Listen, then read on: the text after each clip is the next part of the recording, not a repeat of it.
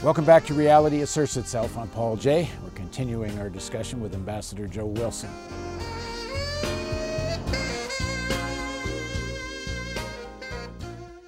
Uh, Ambassador, in the end of our last segment, I asked you whether you think it was possible that a Dick Cheney would knowingly allow deaths of American citizens, 9 11, to happen and your answer was not that you were convinced that he had, although you think it's a legitimate discussion, but that 15 years earlier you would have said you wouldn't believe it, but now you could. Yeah, I think that's um, that's a fair assessment. I think um, I think like most Americans who who uh, who um, saw 9/11 happen, couldn't believe that that the government had any advanced knowledge of it um, or was in any way implicated. And, and I have to say, 15 years later, I'm, I'm not, I, I, I'm, I still can't quite take you there. I can't tell you that, yes, Cheney knew, but I, I also, um, I also can't say with the same level of confidence that my government would never do that knowingly. Um, and that's really, that's really uh, Cheney, Cheney and Bush and and that crowd, and and um, and of course now we see their uh, their offspring in the Trump administration. So now I, I'm I'm not sure what we can believe anymore from. When Pence from was government. asked, "Who do you want to model your vice presidency after?" he said Dick Cheney. Yeah. Yes. Um, Well, go back to your childhood Mm-hmm. because you grew up in a family that never would have thought much of what you've witnessed was possible. Um, you write in your book about your grandfather was called the colonel, and you grew up in a family where military tradition was very strong, very much during the Cold War, and the uh, the amount of propaganda about it, America, the defender of freedom and light, and the horrible Soviets who were the devil, and you go from growing up in that kind of household and culture to someone who you write in your book. You write when in 1967 Muhammad Ali declared that he had nothing against the Viet Cong. It made sense to me and my friends, even as it sent chills down the spines of our parents. Further down, you write, We did not trust the government to tell us the truth and the credibility gap, epitomizing the gulf between the official pronouncements versus truth on the ground in Vietnam, pitted parents against kids in my family, Yep. just as it did in many other households around the country. How do you get from your childhood, where I would assume America would not do such things, you would believe, to someone who sees Well, this?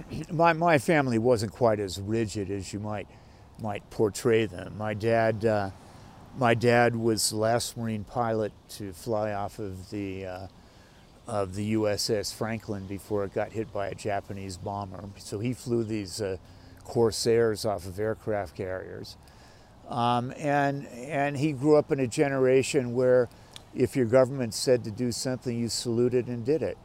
But we grew up in, we lived in Europe when I was going to high school, so we were exposed to a lot of different cultures and a lot of different thinking, and I give my parents enormous credit for that. Now, when Vietnam happened, there was this, uh, yeah, there was the, you got to salute and, and do your job. And, and I'm, um, I went to university in 67, and we were the class that that really sort of was that break between those who saluted and went off to war and those who instead went off to Chicago to, to riot in the streets and who, in our case in Santa Barbara, burned the Bank of America and have protests and everything. Did you join protests?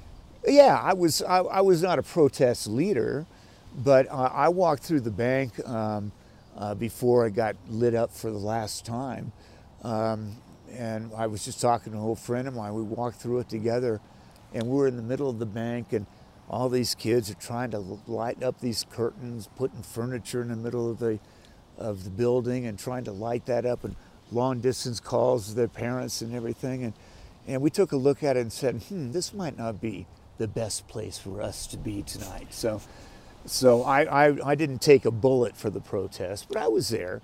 And we did a lot at UCSB in those years. We, um, we beat back the oil companies on, on offshore drilling after, they, uh, after one of the derricks blew. Um, we started the first Black Studies um, uh, um, program, I think, in the country at that time. We started, I think, one of the first Chicano Studies programs, mm. One of the first environmental. So our school was really very active. So, growing up in such a patriotic household, and the er, your parents' instincts are, you know, your government, you're loyal to your government, your government's gone to war, you should be loyal to it. And you come to understand how much of the Vietnam War was based on lies. Uh, from the Gulf of Tonkin incident, which was the, you know, people use the term false flag, to the completely concocted casualty numbers and so on? I think it was as simple as the quote you used earlier. I got nothing against those Viet Cong. It was as simple as Muhammad Ali said it was. I got nothing against those Viet Cong. So why do you then join a foreign service for a country that does the Vietnam War? Listen, I, I love my country. I think we've done much more good than harm, and I think we've we've um, we've um, and I think also if you want to change things, you've got to be part of it. As Lyndon Johnson uh, uh, used to say about his political opponents, he'd much rather have them inside the tent pissing out than outside the tent pissing in. And if you really wanted to get change, you had to get inside the tent. You just had to be part of the tent. You had to be inside.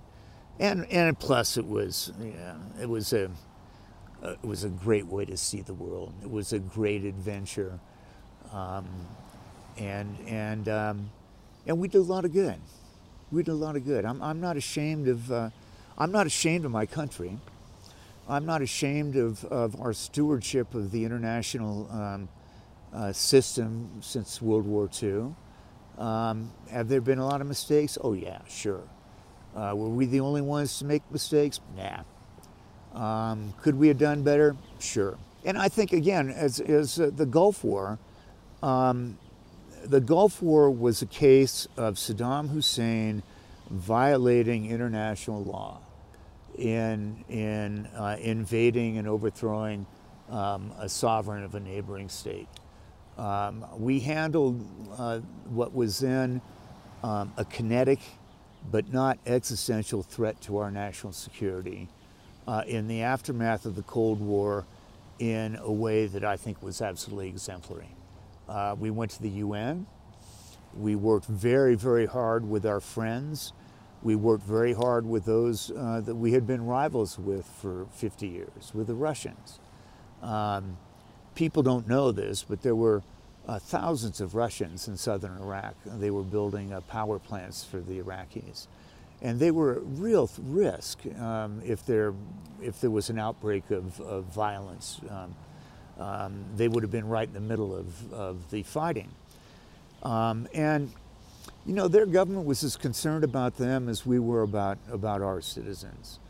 Um, and we worked very, very closely together, even though our relationships were new, rather fragile.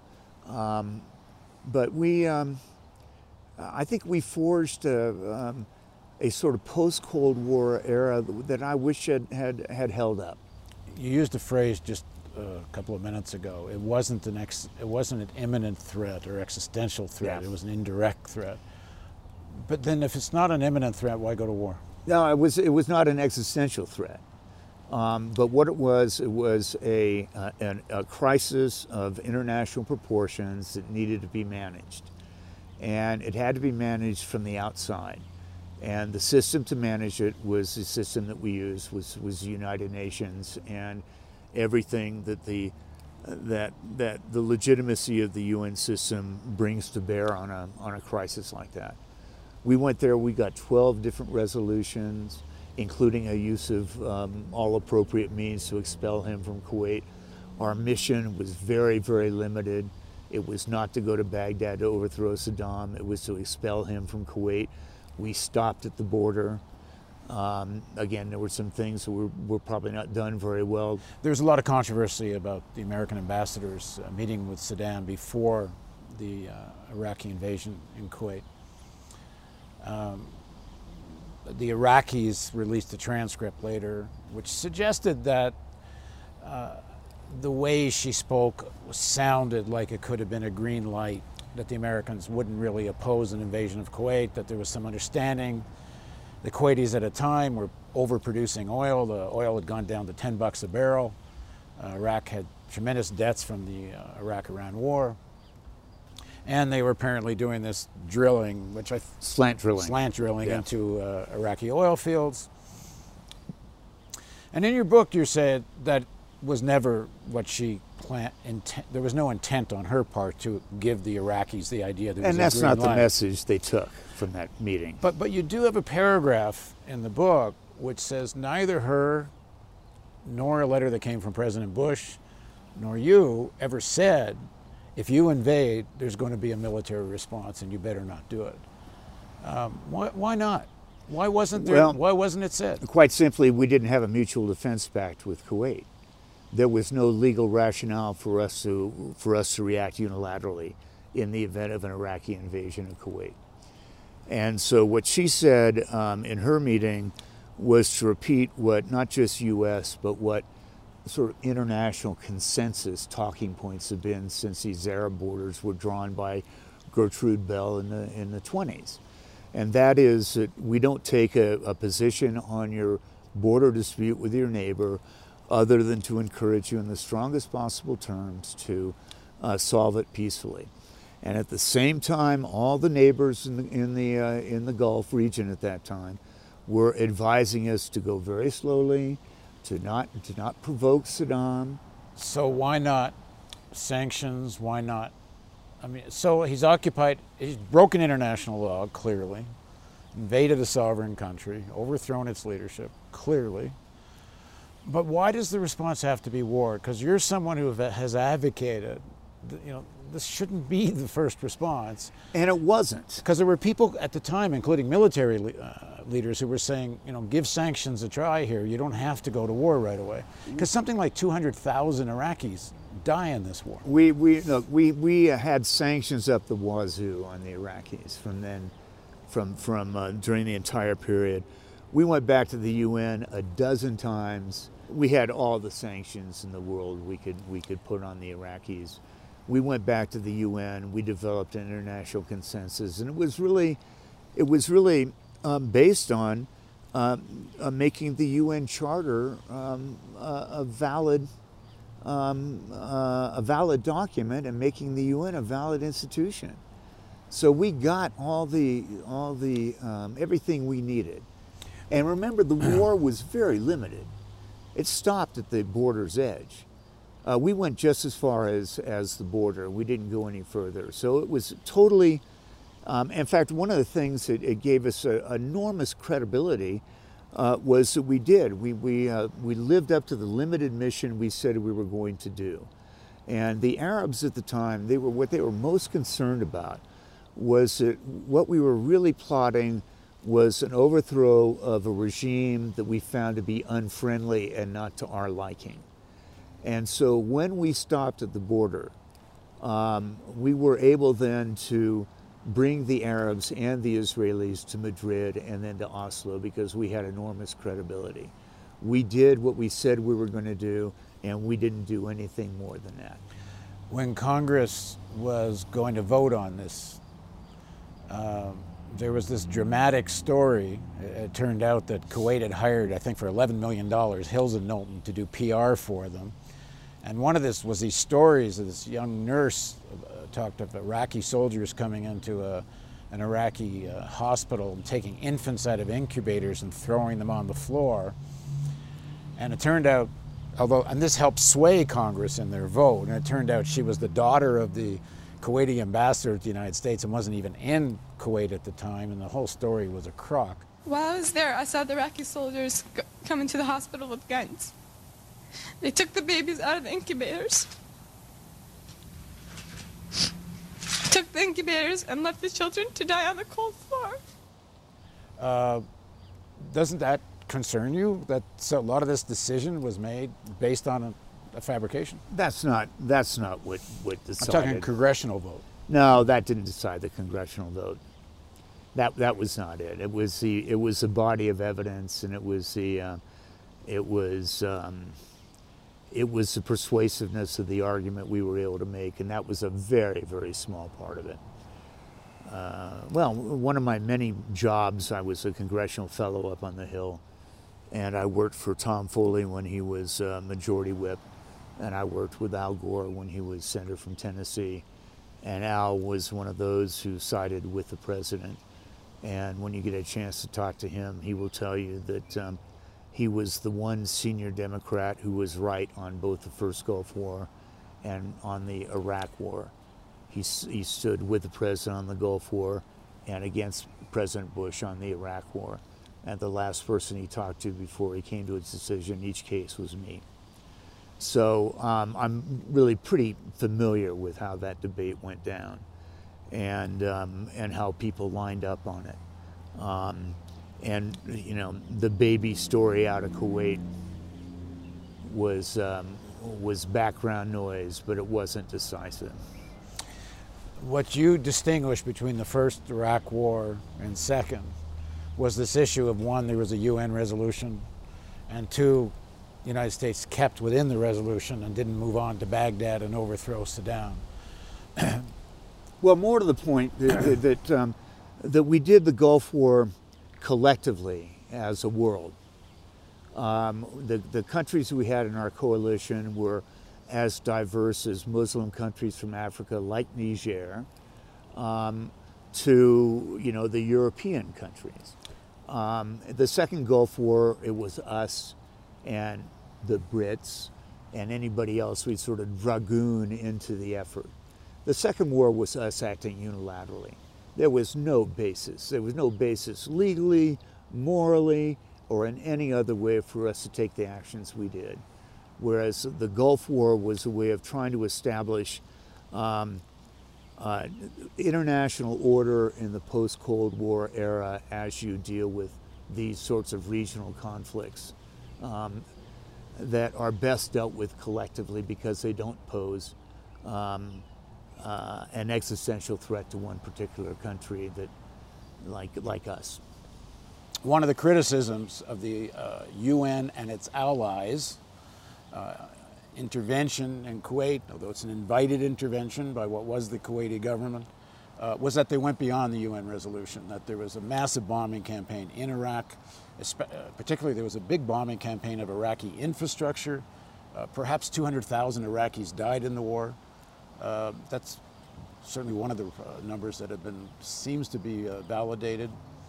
do you think however the process got there, that was multilateral and was done under the auspices of the UN, but did the war itself go beyond that? Um, well, first of all, um, there was no American invasion. There was a, an American counter. Uh, there was a, an Allied counterattack to the Iraqi invasion of a sovereign neighbor. And once you go to war, all bets are off. Um, you go to war to win.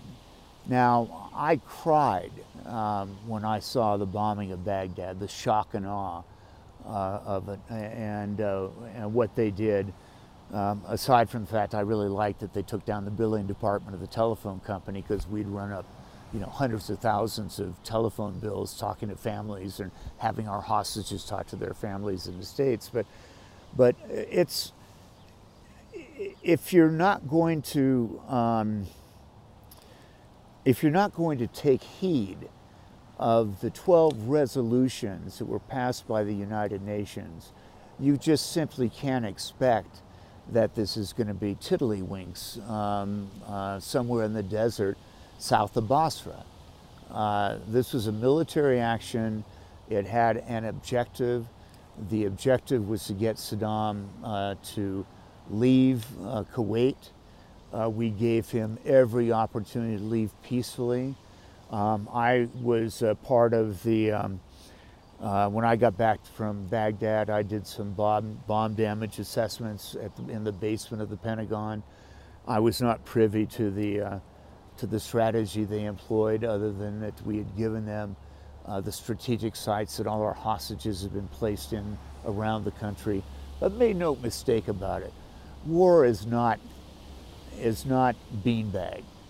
And if you're prepared to take on the, the, the, the, Allied forces that we had compiled and put into the theater, then you really don't understand what's going on. I'm no military expert, but the critique was that Amer the Allied forces, led by the United States and an American general, um, ha had all the wherewithal to push the American troops out of Kuwait and didn't have to do this big bombing campaign, especially against civilian infrastructure, and that much of the strategic objective became weaken Saddam, not just push him out of Kuwait? Well, again, um, the processing of the military action was in the hands of the generals. Um, and they did it the way they thought best to do so. Why do you write in your book, once the war started, that you were felt confused? Oh, I hated it. Are you kidding? I lived cheek by jowl with the Iraqis for three years. When I was chargé, I would drive around the city without any security, but I, I was able to sort of meet with the Iraqis, the rug market and the copper market. They were as scared as anybody else was about what was going to happen to them. So, yeah, the confusion came from, man, we really wanted them to get out of out of Kuwait peacefully. And to a certain extent, it was, uh, it was um, a sense of profound failure. Diplomacy had failed. I had failed. And people I knew were going to die. And oh, it was, uh, you know, how could you not be confused by it? If the fundamental issue for the United States for U.S. policy, I'm not saying you, but U.S. policy, was upholding international law, this was not a government that was very good at following international law. Which government? The American. We were better than Saddam. If that's the criteria, look, uh, if, if, Saddam Hussein's behavior, uh, and, and, frankly, look, I, this is not an exercise in bashing the U.S. government during this particular um, international management but crisis. what I'm saying is, they, they, if you take under his under H.W.'s Bush's watch, uh, the ousting of Noriega in Panama, as horrendous as Noriega was, that was clearly a violation of international law. Again, um, you can say anything you want about these trashy little wars that the U.S. government has gotten involved in. The, the Gulf War was an exercise in how one manages an international crisis in a post Cold War period when you are gathering together allies and you're doing it under the auspices of the United Nations. That's not to excuse all the screw ups that may have happened and all the arrogance of U.S. administrations in the past, but make no mistake about this.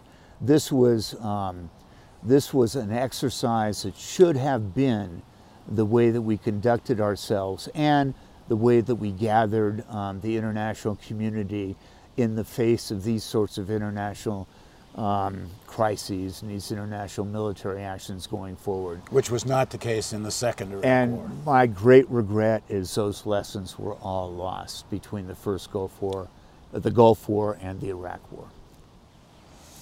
Okay, we're going to continue our discussions with Ambassador Joe Wilson on Reality Asserts Itself.